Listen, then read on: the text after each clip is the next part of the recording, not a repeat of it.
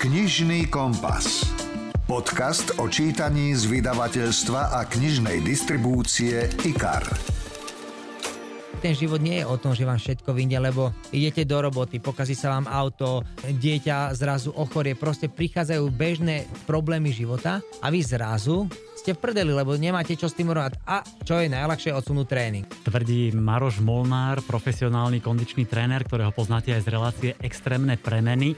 Ako ten tréning neodsúvať, ako na sebe pracovať a pravidelne cvičiť, hýbať sa, dobre sa stravovať.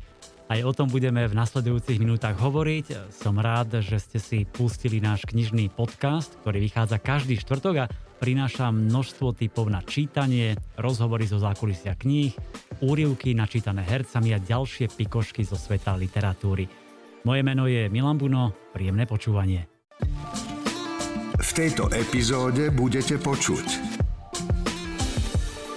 Spomínaný rozhovor s Marošom Molnárom o jeho knihe Gauč alebo šťastie, ktorou vás možno nakopneme správnym smerom. Veľa ľudí som stretol, ktorí stokrát padli na hubu, preskočili tisíc prekážok a vždy sa dokázali postaviť a vždy z toho najväčšieho lajna vyťahnuť niečo pozitívne a znovu sa posunúť. V mini rozhovore s Adrianou Macháčovou predstavíme jej novinku Dokonalý manžel. Franky Kozmon nám zasa povie o jeho novej detektívke Červ. Pridáme aj ďalšie tipy na špionážny thriller Daniela Silvu Rád, romancu Náhodní hrdinovia a encyklopédiu Najkrajšie pútnické miesta Európy. Stonožka priniesla deťom dve krásne knižky Vietor vo vrbách a Vlk menom Tulák. No a úrivky z kníh vám prečítajú Judita Hansman a Boris Farkaš. Rozhovor zo zákulisia kníh. Profesionálny kondičný tréner, bývalý atlét, poznáte ho aj z relácie Extrémne premeny a teraz ho môžete mať aj u seba doma, priamo na gauči. Maroš Molnár, vítajte. Ahoj, da, ďakujem. Uh, Marošovi pred pár dňami vyšla kniha Gauč alebo šťastie, ktorú napísal spolu s Luciou Pastierovou Čarnou. Uh, musím povedať, že tá kniha vyzerá naozaj veľmi dobre, aj obsahovo, aj graficky. Je to taký mix dvoch častí. V prvej je životný príbeh Maroša a v druhej sú cviky a tréningový plán. Je táto kniha, alebo má byť takou motiváciou, takým nakopnutím, že zdvihni sa konečne z toho gauča a nájdi svoje šťastie? V podstate sa to dá chápať aj presne takto, že postav sa a niečo urob, zmeň sa, zmeň svoj životný štýl, urob ho krajším, lepším, pohodlnejším, ako obrazne povedané, na jednej strane. A na druhej strane e, chcem, aby tá kniha slúžila ako taká príručka alebo taký almanách pre už aj tí, čo z toho gauča stali, už makajú, ale rozšíriť im e, ten zásobník cvikov, vysvetliť im možno niečo z toho trénovania, z tej stravy, z tej, z tej e, psychológie, čo sa deje v hlave, ako sa namotivovať aj vtedy, keď je toho fakt, že plné zuby každý má a nevie, kde sa pohnúť. A snažil som sa tam šupnúť len toľko vecí, koľko by mal potrebovať vedieť obyčajný človek. To znamená, že nezahlcovať o tisícimi metodami a spôsobmi a tak ďalej, lebo myslím si, že nie je to potrebné, aby to vedeli. Mm-hmm. Nešiel som do detail, čo robí flexiu, akože výstretie, ohnutia a tak ďalej, lebo to človek obyčajný ozaj nepotrebuje vedieť, aby niečo urobil pre svoje zdravie. A povedzme si, že mnohí to aj preskakujú v iných knihách a idú priamo na cviky. Napríklad, hej, a zbytočne tomu venovať veľa, lebo je to fakt, že hlúposť. Mm. Ale zasa som tam nechal Svalovca, ktorý nemá pomenovanie, len taký jemný. A to som nechal na kreativite každého, kto si tú knihu kúpi, aby si tam, dajme tomu, zakreslil, vymaloval, vyfarbil. Je to na ňom, čo s tým svalovcom urobí, či svoje pozitívne alebo silné partie, alebo svoje slabé partie, alebo čo chce zmeniť, alebo kde sa chce vidieť. Proste nechám to na ňom a to je na tom krásne, že celá tá kniha je e, napísaná na super papiery. To znamená, či máš cerusku, fixku alebo hoci čo, môžeš si do nej čiarkať, písať, mm. počiarkovať a to sa mne páči. Chcem, aby to bola taká súčasť každej dovolenky. Takmer všetci asi a s tým ste sa možno stretli, že očakávame okamžité výsledky a nejaké zázračné recepty a metódy. Je to možno aj dôvod, prečo nezačneme cvičiť, prečo nevydržíme dlhšie pri tom, ako sa takto naštartovať? Naštartovať sa musí človek e, tým, že si nekladie a ja som aj tej knihe písal, že nemôže si klásť uh, nereálne ciele, ciele, ktoré sa nedajú splniť, alebo vie už dopredu, že, že ak ich má splniť, musí mu všetko výjsť. Hmm. Ale ten život nie je o tom, že vám všetko vyjde, lebo idete do roboty, pokazí sa vám auto, dieťa zrazu ochorie, proste prichádzajú bežné e, problémy života a vy zrazu ste v prdeli, lebo nemáte čo s tým robiť. A čo odsuniete? Odsunieš, čo je najľahšie, odsunúť tréning. Ale keď si dám časovo, že chcem niečo so sebou urobiť a nastavím si to rozumne, dám si tomu to, čo viem, že ozaj som schopný splniť, to znamená, ja neviem, poviem len tak z blúdu, že viem, že dneska spravím 100 drepov, a jedno, či ich spravím ráno, na obed, večer, e, v práci, alebo si poviem, že za dnešný deň spravím 100 drepov.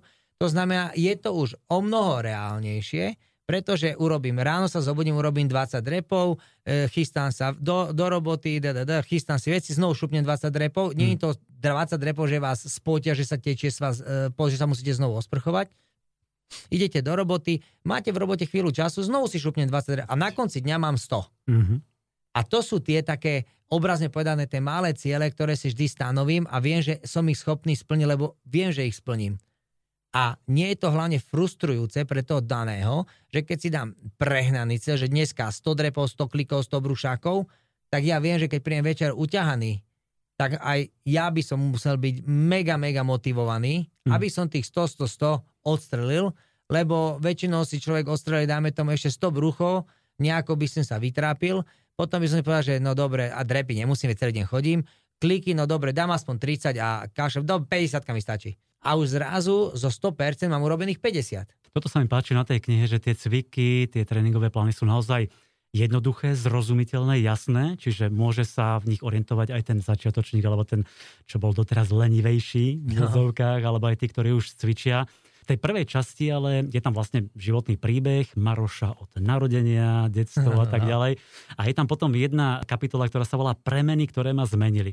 Sú to tie extrémne premeny, stelky. Áno. Už v prvom rade, že ja, ja neviem, tým, že robíte celý život so športovcami alebo tú prvú časť, tak ja som sa nikdy nepozeral, keď som išiel po ulici alebo na ne, ale e, keď bol niekto, že obezný alebo niečo, tak ja som si to tak neuvedomoval. Mm-hmm človek má v hlave iné motanice, tak ja som to tak nejako vždy preletel. Akože vôbec som tomu nevenoval pozornosť. A sa mi zdalo, že ani nemáme toľko obezných ľudí. A ako náhle som začal robiť extrémne premeny a teraz som sa začal venovať tým obezným ľuďom, aj potom, tak zdravo si všímáš, že koľko obéznych ľudí máme, alebo mm. lepšie povedané, že je nábeh na obezitu, veľa má nadváhu a to je krok už od obezity. Jasná mm. vec, je to príjemné, keď vás potlapkajú, je ahoj, super, dobrá robota a tak ďalej. Keď vám toto povedia, je to neuveriteľne príjemný pocit mm-hmm. a potom má človek také zadozučinenie, že asi, asi tá robota nie je zlá. Sú tam výsledky, určite. A vlastne m, trénovali ste aj mnohé známe tváre športovcov, či už to bola, neviem, Cibulková, Hantuchová, Filip Šebo a tak ďalej. Určite išla tá energia skúsenosti nielen od vás k ním, ale typujem, že aj od nich k vám, že aj oni vás niečo naučili. Jednoznačne vždy sa môžete od každého naučiť. Či máte človeka aj obezného, alebo máte človeka obyčajného hobika, alebo máte vrcholového športovca. Od každého človeka, keď chce, sa môže niečo naučiť. Mm. Lebo každý je jedinečný, ja to poviem teraz tak trošku inak, jedinečný stroj, ktorý funguje podľa svojich vlastných pravidiel. Jeden je pracovitý, jeden je e, tvrdohlavý v tom správnom slova zmysle uh, jeden je puntičkár, jeden si uh, záleží na detaily, aby to tak bolo a to zrazu si vyberáte a hľadáte a doplňate si svoje, že, že toto je krásne, to by som, toto si musím dať aj ja na to pozor, že toto je fakt super, keď toto máš. Veľa ľudí som stretol, ktorí stokrát padli na hubu, preskočili tisíc prekážok a vždy sa dokázali e, postaviť a vždy z toho najväčšieho lajna vyťahnuť niečo pozitívne a znovu sa posunúť. Mm-hmm. Keď tých ľudí máte veľa a veľa rôznych projektov a snažíte sa stále posúvať, stále niekde ísť, tak ste, ste stále ostražití. Stále ste ako taký gepard na love, že či, vás, či, či chcete byť vy lovení, alebo vy lovíte. A to je veľký rozdiel. Mm-hmm. Lebo tá motivácia sa zmení, keď vy lovíte, alebo vy ste lovení. A myslím, že presne aj o tom je tá aj prvá časť, tá, ten životný príbeh, tie skúsenosti so športovcami, s ľuďmi, na ktorých ste pracovali. V tej druhej časti sú teda tie cviky, tie tréningové plány. Ano. Ale veľmi dôležité okrem toho pohybu, systematického, dostatočného, pravidelného, je aj strava. Dôležitá vec a manželka moja a moje dve cery pozerajú extrémne premeny a vždy sa smejú na tých hláškach a jedna sa im veľmi páčila a to bola čo nemáš doma, to nezieš. Ale áno, to je tá najjednoduchšia, najjednoduchšia vec, čo môžete urobiť, že to, čo si nekúpiš, tak ho nezieš. Ja keď si kúpim, že zmrzlinku, hej, nejakú tú Hagendasku, mám strašne na salted karamel a keď ju nekúpim aj dva týždne, tak ja si ju proste nedám, nejdem e, niekde si ju kúpiť, ma to nenapadne. Ale keď si ju už kúpim, tak potom už čakáš ja kocúr nami, že kedy sa k tej chladničke priblížiš, aby si ju vyťahol a skonzumoval ju. No dobrá, keď už mám teda doma náhodou ju kúpil partner, čo no. potom? Tak ho treba zlikvidovať. zlikvidovať, zjesť alebo hodiť do koša. Nie, nie, zjesť. E, ja si tiež dávam takéto veci, takéto lakocinky, keď e, človek vie, že aj ťažký je deň, asi zaslúžil, veľa otrénoval, veľa odmakal, a viem, že som tých kalórií spálil za ten deň fakt, že adekvátne a je to taká trošku taká odmena, odmena. Také, mm-hmm. také pohľadenie toho, toho vnútra, že a jasne, že si môžeš dať. Áno. Ale človek, keď si to dá, musí čeliť akurátne jednej veci, že nemôže, nemôže podláhnuť výčitkam. Lebo ako náhle si ju dáte, musíte byť s tým totožnení, že ste urobili najlepšie, čo ste mohli v danom momente. A nie, že vy si to dáte a potom začne uradovať výčitka, začne si to vyčítať, začne sa z toho stresovať, že do čerta, na čo som... Tým pádom sa vylúčuje ten kortizol, čo je úplne náprd. Čiže toto sú dve tiež také roviny, hm. že ja vždy si poviem, že dám si to, lebo si to zaslúžim. Odmakal som, odrobil som toto, toto, toto, bim. Zaslúžim si dať pol kelímku, môže, alebo ten jeden malý celý, môžem si to dať a idem spať absolútnom v kľude bez stresu. Dobre, buďme trošku taký praktický. Vezmeme si bežného človeka, ktorý má veľa roboty, od nevidím do nevidím, nemá čas na mnohé veci, doma ho čaká ďalšia šichta, ale chce niečo zo sebou urobiť, tak mu poraďme na úvod povedzme nejaké tri cviky, ktoré ho možno naštartujú a začne systematickejšie. Človek ani nemusí špekulovať, možno to, to už čítali v tisícoch časopisoch. Tri základné cviky alebo tri základné pohybové vzory, ktoré sú najzákladnejšie, ktoré sa v tom živote vyskytujú sú, sú drepy, kluky a príťahy na chrbát, kde, kde zapojíte vlastne celé telo a keď robíte tie príťahy alebo kliky, tak zároveň zapájate aj jadro tela, hej? Uh-huh. Takže aj pri tom drepe zapájate jadro a, a keď niekto povie, že ale ja nemám doma hrazdu, nemám toto, tak e, ja som v knihe dal taký presne jeden cvik, že to dokážete robiť e, pod stolom vy sa priťahujete a tým pádom ešte zároveň ešte o mnoho viac spôsobíte aj na tie flexory prstov, že vy, vy posilujete, Áno. že to predláhte, lebo sa držíte len prstami tej, tej hrany toho stola. A tým pádom môžete urobiť perfektné, eh, perfektný chrbát, krásne prsia aj s ramenami, na chrbte robíte aj zadné ramena, na prsiach robíte, na, keď robíte kluky, robíte predné ramena, triceps tam robíte zasa biceps, zadné ramena, celý chrbát, celé prsia, celé brucho, a zároveň drepy robíte komplet celé nohy, ale e, keď e, musíte držať priame držanie tela, tak čiastočne sekundárne sa zapája aj jadro tela mm. a tak ďalej. To znamená, týmito tromi cvikmi dá sa povedať, že vy odcvičíte celé telo. Tam aj v tej knihe ja som sa snažil čo najväčšiu variabilitu urobiť, aby ten, tí ľudia mali stále možnosť sa kde posunúť o level vyššie, o level vyššie a stále niekde sa posúvať, aby ich to hnalo dopredu. Mm-hmm, presne tak. Takže už sme dali nielen cviky 3, ale aj celý tréningový plán našim poslucháčom a určite tie modifikácie nájdete v knihe perfektne popísané aj s fotografiami. Teraz vlastne kvôli covidu sú fitka zatvorené, čiže treba cvičiť vonku alebo Áno. doma. Táto kniha určite pomôže. Len na záver, treba si niečo dokúpiť alebo stačí cvičenie vlastnou hmotnosťou, nejaký, ja neviem, penový valec alebo expander alebo niečo? V podstate, keď si niekto kúpi expander, čo je minimálna položka, je super.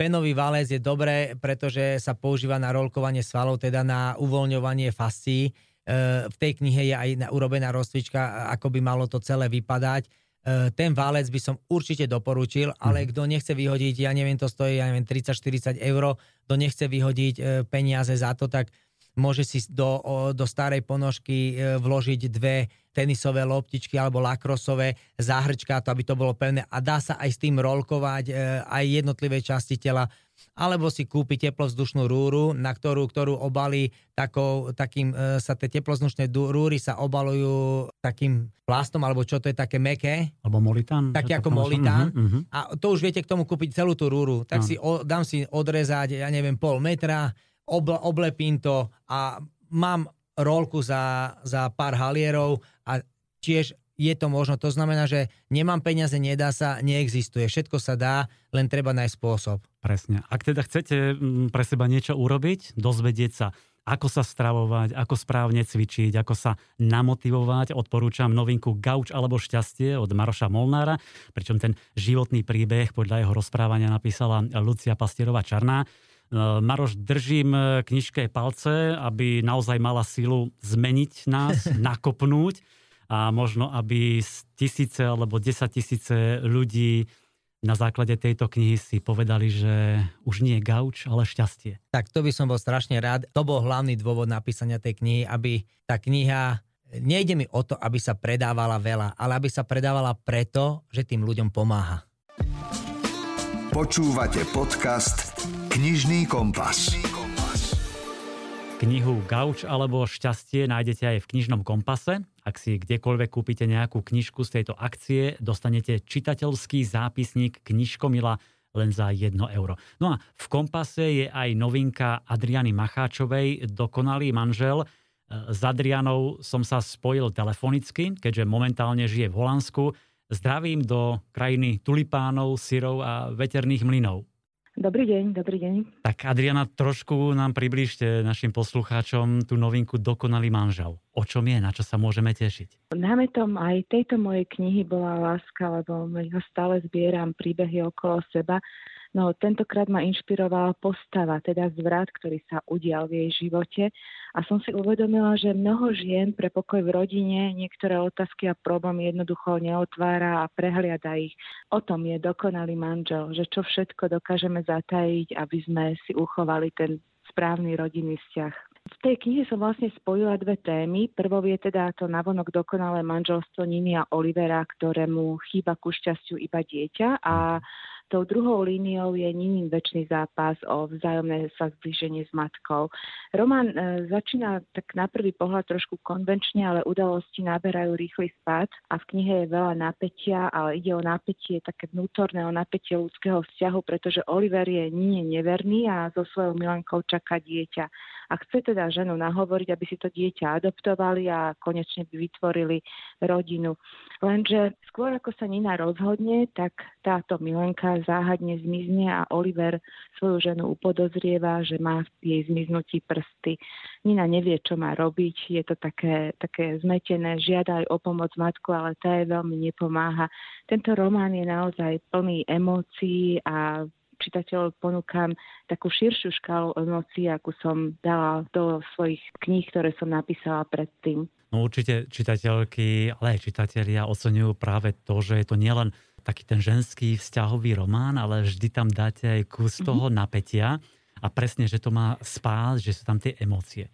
Áno, je to tak, lebo táto predstava ma vždy nejako aj lákala, lebo keď eh, si to tak vezmete, že často sa zamýšľate nad tým, že či by ste dokázali niečo odpustiť, keby sa niečo také strašné stalo. Mm. A keď som tú knihu písala, tak som si uvedomila, že aj ja by som možno bola odolná voči nejakým prešlapom alebo chybám, ktoré by urobil môj manžel, pretože nás zväzuje toho hrozne veľa za tých 26 rokov, takže je to tak. Ste povedali, že treba možno otvárať aj tie nie veľmi príjemné témy v tom partnerskom vzťahu, v manželskom vzťahu. Hm, ale ako ich otvárať? Ako na to ísť, aby to nezabolelo, aby to neublížilo, aby sa druhý nenahneval? to, je, to je veľmi ťažká otázka. To je, treba ísť na to asi s citom alebo možno s takou intuíciou. Niekedy zabere niečo dramatické, niekedy zabere práve tá láskavosť. Tak je to veľmi individuálne. Treba si prečítať knihu, pretože tam e, vlastne otváram takú širokú škálu aj toho, že čo môže zabrať a čo nemusí zabrať. Čiže e, ten čitateľ vlastne môže aj vidieť, že síce tie rany sa ne, nemusia tej nine nikdy zahojiť, ale ale môžu byť zdrojom tej jej novej síly alebo toho nového začiatku v tom manželstve. Presne to ma zaujalo. Vlastne tie rany, ktoré nespôsobili manžel, asi sa teda nezahoja, ale môže ju naozaj posilniť, že môže nás um, skutočne posilniť to, ak nás partner, ak náš partner robí nejaké chyby, robí prešľapy, alebo nás dokonca zradí? Mm, ja si myslím, že áno, pretože to sa v živote stáva. Tento, tento, táto kniha je tiež vlastne napísaná zo života. Som povedala, že téma inšpirovala naozaj skutočná postava k napísaniu tejto knihy. Mm-hmm. Ja si myslím, že dá sa to. Dá sa to len treba chcieť a treba aj vedieť, že do akej miery sme ochotní odpúšťať. No samozrejme, možno keby išlo o niečo také vážne, dramatické, že by sme sa nedokázali poznieť nad všetkým, ale my ženy sme odolné. My to zvládneme. Presne tak a ako sa hovorí, na dobrý vzťah treba vždy dvoch. Tak ak máte chuť na ženský román zo života, odporúčam Dokonalého manžela od Adriany Macháčovej. No a ponúkam aj úryvok z knihy, ktorý pre vás načítala Judita Hansman. Spoza dverí izby som načúvala tichu v dome a vyčkávala, kedy matka vstane. Dokonale upravená výjde zo spálne, v kuchyni sa napije vody a na stôl položí 20-eurovú bankovku. Nenájde si ani pondia tých 5 minút, aby sa zastavila v mojej izbe a zaželala mi dobré ráno. Alebo mi aspoň na lístok napísala zo pár slov. Namiesto toho mi dala dvacku. Klepkajúc na chodbe vysokými opätkami odišla do práce bez toho, aby sa presvedčila, či vôbec žijem. Hľadela som na bankovku. Vlastná matka mi nemá čo povedať. A večer sa odohrávala tá istá smutná scénka. Ležala som na posteli a pýtala som sa tmy, ľúbiš ma, mami? Odpoveď neprichádzala. Povedala som si, že ak sa raz vydám, kariéru bude robiť len manžel. Ja sa budem starať o krdeľ našich detí. IKAR. Čítanie pre celú rodinu. Ďalší tip bude z iného súdka nový diel v skvelej slovenskej krimisérii Frankyho Kozmona. Červie už 5. vyšetrovanie Mareka Wolfa. Tento raz sa odohráva v Bratislave po navrate z Montrealu a odohráva sa ale nie úplne priamo v centre mesta čisto, ale vybral som si také pekné prostredie, ktoré obklopuje naše hlavné mesto a to sú lužné lesy, ktoré siahajú teda až na rakúsku stranu a tam vlastne sa začnú objavovať také nejaké ľudské pozostatky tie prvé sú také zvláštne, lebo je to kostra ženy, ktorá má na nohách obuté nové tenisky. Takže je to také veľmi, že čo za tým stojí a čo sa tam stalo postupne, ale tie obete pribúdajú a celý prípad sa začína komplikovať. A Červ je zároveň veľmi taká osobná knižka pre Mareka Wolfa, lebo má rodinné problémy, bojuje o brata, ktorého chce získať do starostlivosti. Takže je tam dosť výrazná aj tá osobná dejová línia. Presne to sa mi na, tej, na tom príbehu páčilo, že som zakomponoval toho mladšieho brata, e, ktorého chce od tej mamy zobrať vlastne k sebe. Častokrát tí moji hrdinovia majú dosť zlé pozadie rodičov a tak a všetci si potom myslia, že ja mám veľmi zlý vzťah s rodičmi, nemám rodičov, niečo také, ale ja mám naozaj za sebou veľmi šťastné, pozitívne detstvo plné kníh a rodičia ma viedli ku knihám, takže práve, že mám byť za čo vďačný. Preto som sa rozhodol ísť touto cestou, lebo mám takú, takú potrebu už toho, tú postavu niekam posunúť. Že vlastne Marek Wolf, mám nejakú víziu pre neho, že kam sa má dostať za 10 rokov, tak ako si všetci nejako robíme v hlave a postupne mu budujem tú cestu, takže toto je taký prvý krok. Ale dúfam, že je to stále taký istý Marek Wolf, ako sme si ho obľúbili v predchádzajúcich knihách, Potkan, Rosnička, Volga tak ďalej. Je to stále ten náš obľúbený Marek Wolf? Je to stále ten istý Marek Wolf, ľudská podstata sa nemení, ale tak zároveň sú tie veci, ktoré, na ktorých by mal zapracovať, lebo však akože úplne spokojný a šťastný nie je v tom živote. Ja som to teda prečítal samozrejme ako rukopis a niektoré časti sú tam aj celkom drsné a najmä opis mladej ženy, ktorá je na posteli. Je tam ako umelecké dielo rozložená, myslím, že stiahnutá gumou, či proste je to dosť také drsné, nie? Je to také, že z časti si to podľa mňa trochu je to krimik pýta, aby tam bol taký nejaký prvok, ktorý prekvapí, zaskočí a možno aj človeku naskočia tie zimomriavky alebo dostane to taký nepríjemný pocit, takže je to tam trošku aj na v tomto smere, ale myslím si, že zároveň je také, že sa to tam hodí. Toto je vlastne piata kniha v tej sérii. Určite dostávaš postupne reakcie na tie predchádzajúce. Čo sa ľuďom tak najviac páči, na čo reagujú, lebo stále čoraz viac ľudí objavuje túto sériu a to je skvelé, lebo naozaj zvieracia séria je, je výborná, odporúčame prečítať si. Čo sa im tak najviac páči? Mňa zo začiatku najviac zaskočilo to, že ľudia reagujú na tie vzťahy, ktoré ja až do takej miery som neriešil. Samozrejme, že sú to postavy, ktoré majú svoje životy, ale do značnej miery boli také tie reakcie, že musí skončiť s touto ženou, nie s touto ženou a ja som bol taký, že ale ja nepíšem romantickú zápletku, ja píšem kriminálky. A, a potom ma prekvapuje tiež to, že, že veľ, ten vkus je veľmi individuálny. Pre niekoho je najlepšia kniha Kukučka, pre niekoho Vlk. Niekto, komu sa páčili tie predchádzajúce, práve povedal, že Vlk bol pre neho takým odklonom, ktorý, s ktorým nebol spokojný. Takže je to pre mňa také zaujímavé v tom, že, že nedá sa prispôsobiť celkom a snažím sa zrobiť si to radšej po svojom. Áno, ten Vlk je trošku odklonom, ale práve ten sa mi najviac páčil, ale samozrejme aj, aj Červ ako celá séria. Ale mám pocit, že nie je to len typicky pre mužov, tá detektívna séria, ale pokojne aj ženy si nachádzajú v tom niečo svoje, možno aj tie vzťahy a že čítajú možno aj pol na pol. To si všímam aj ja. Neviem, či je to tým, že sa skôr ženy ozývajú, ale, ale, ale vidím, že mám celkom slušnú takú tú čitateľskú základňu v ženských čitateľkách, ktorým som veľmi vďačný. A myslím si, že je to nie len tými vzťahmi, ale je to hlavne tým, že to robím trošku inak. Že vlastne nie je to len takéto striktné vyšetrovanie, ktoré ide podľa nejakého postupu, ale že je to viac budované na, te, na tom pozadí a že vlastne sa viac snažím odhalovať minulosť tých postav, ktorých sa týka prípad.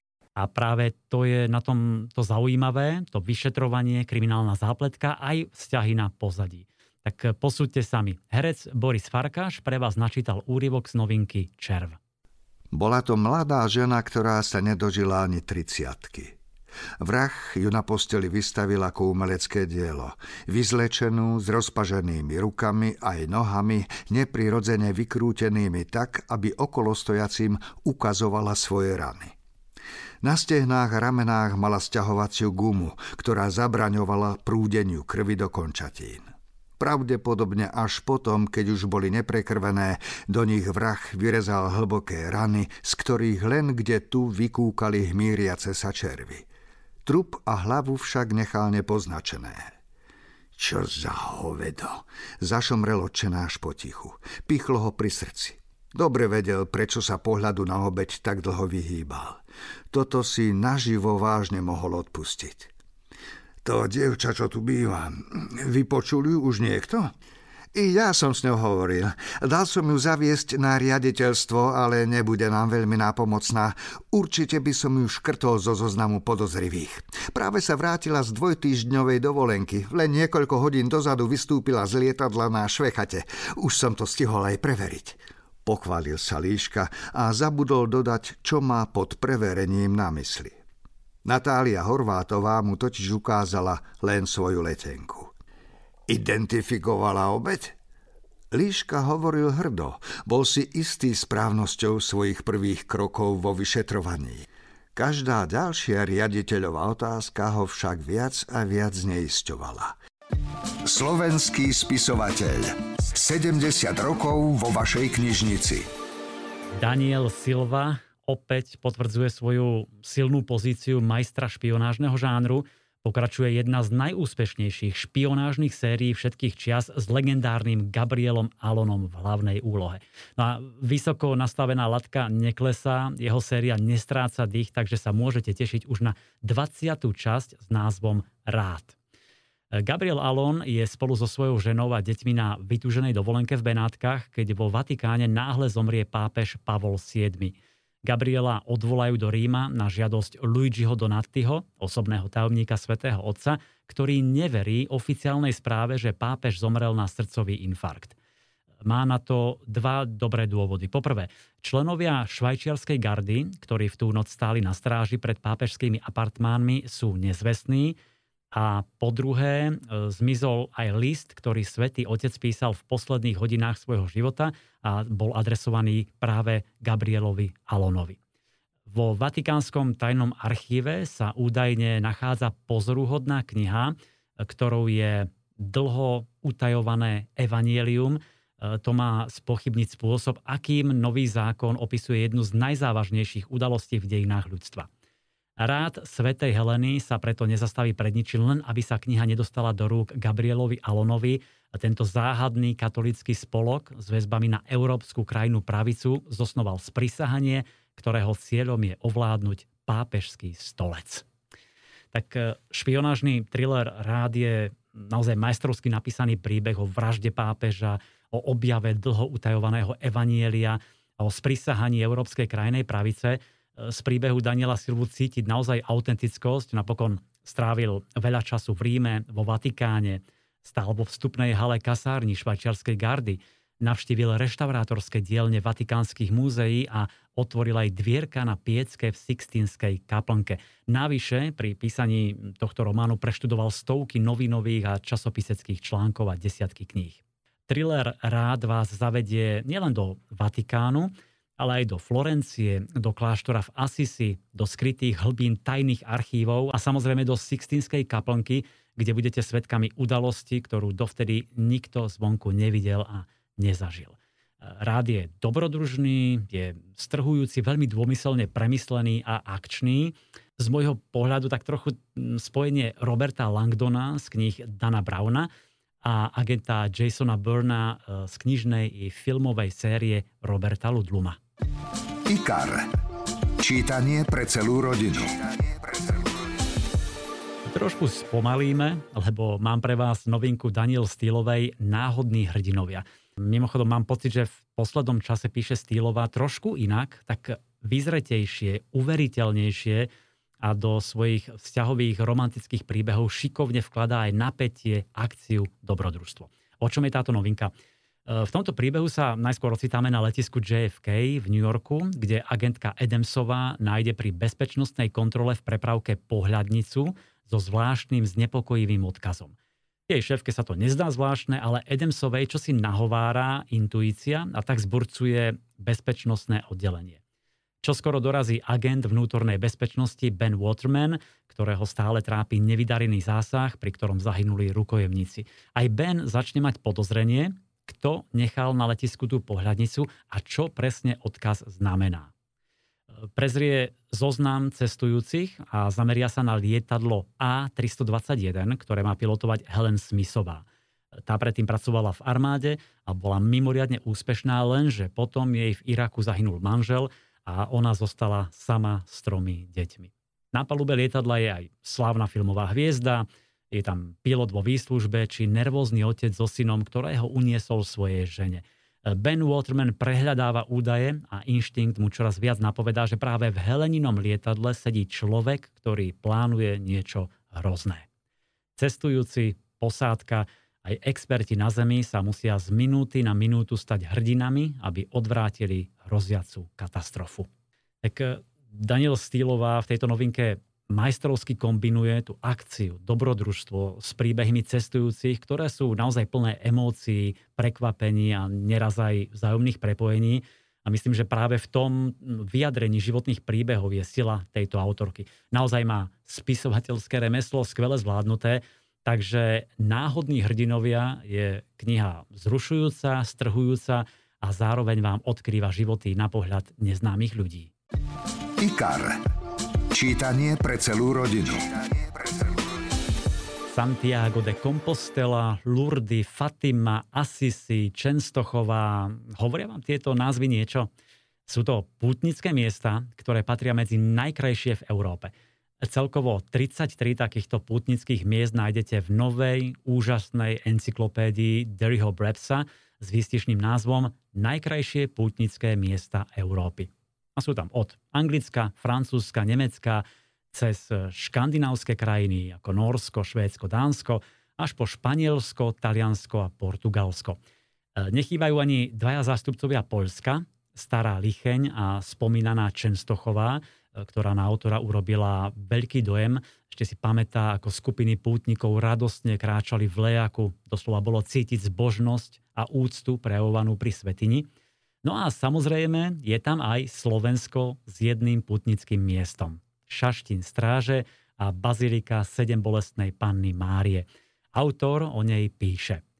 Od nedalekého jazierka je nádherný pohľad na kostol a kláštorné budovy a odhliadnúc od niekoľkých čisto estetických aspektov, radosť z baziliky umocňuje skutočnosť, že v bežné pracovné dni je to pokojný vidiecký kostol, aj keď taký, čo hostí veľmi ctenú a uctievanú ikonu katolíckej cirkvi.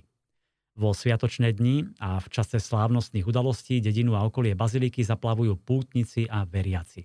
Na oslavách 300. výročia v roku 1864 sa zúčastnilo asi 300 duchovných a viac než 100 tisíc pútnikov a vyvrcholili obradom, počas ktorého bola socha Panny Márie a syna ozdobená zlatými korunami, ktoré posvetil pápež Pius IX. Vzhľadom na ďalšiu storočnicu v roku 1964 pápež Pavol VI dekrétom nariadil, aby bol kostol povýšený na baziliku minor menšiu.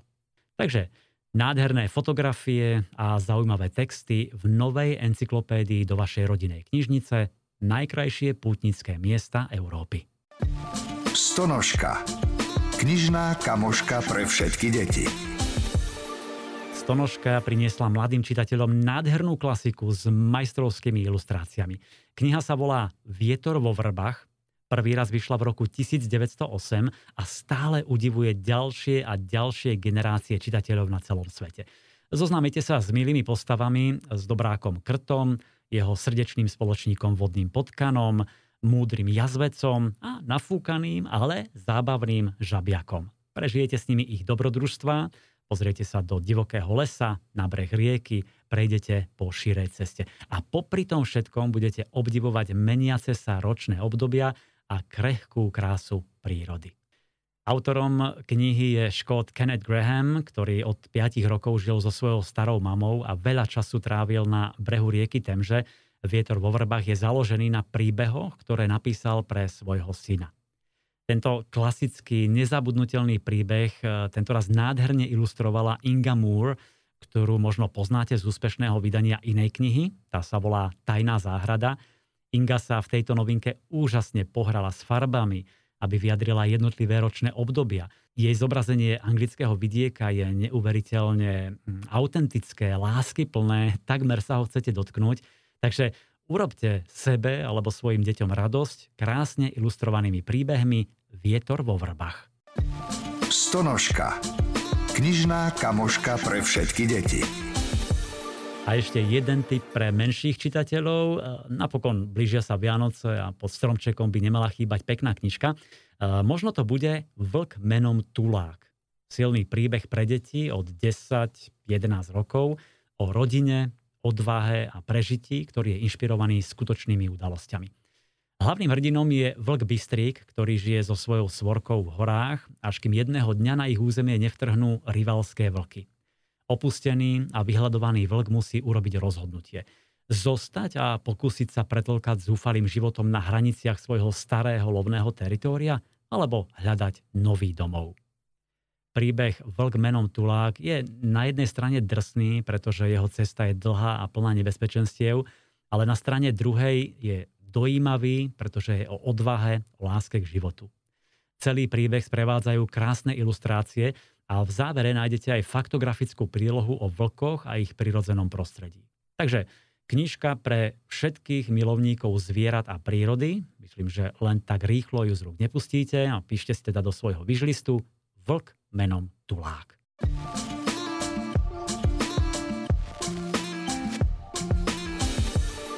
Priatelia, snáď sme vám dali ten správny typ na čítanie a ak potrebujete ďalšie typy, vypočujte si naše predchádzajúce epizódy alebo o týždeň vo štvrtok vám prinesieme ďalšie parádne kúsky aj s rozhovorom zo zákulisia kníh.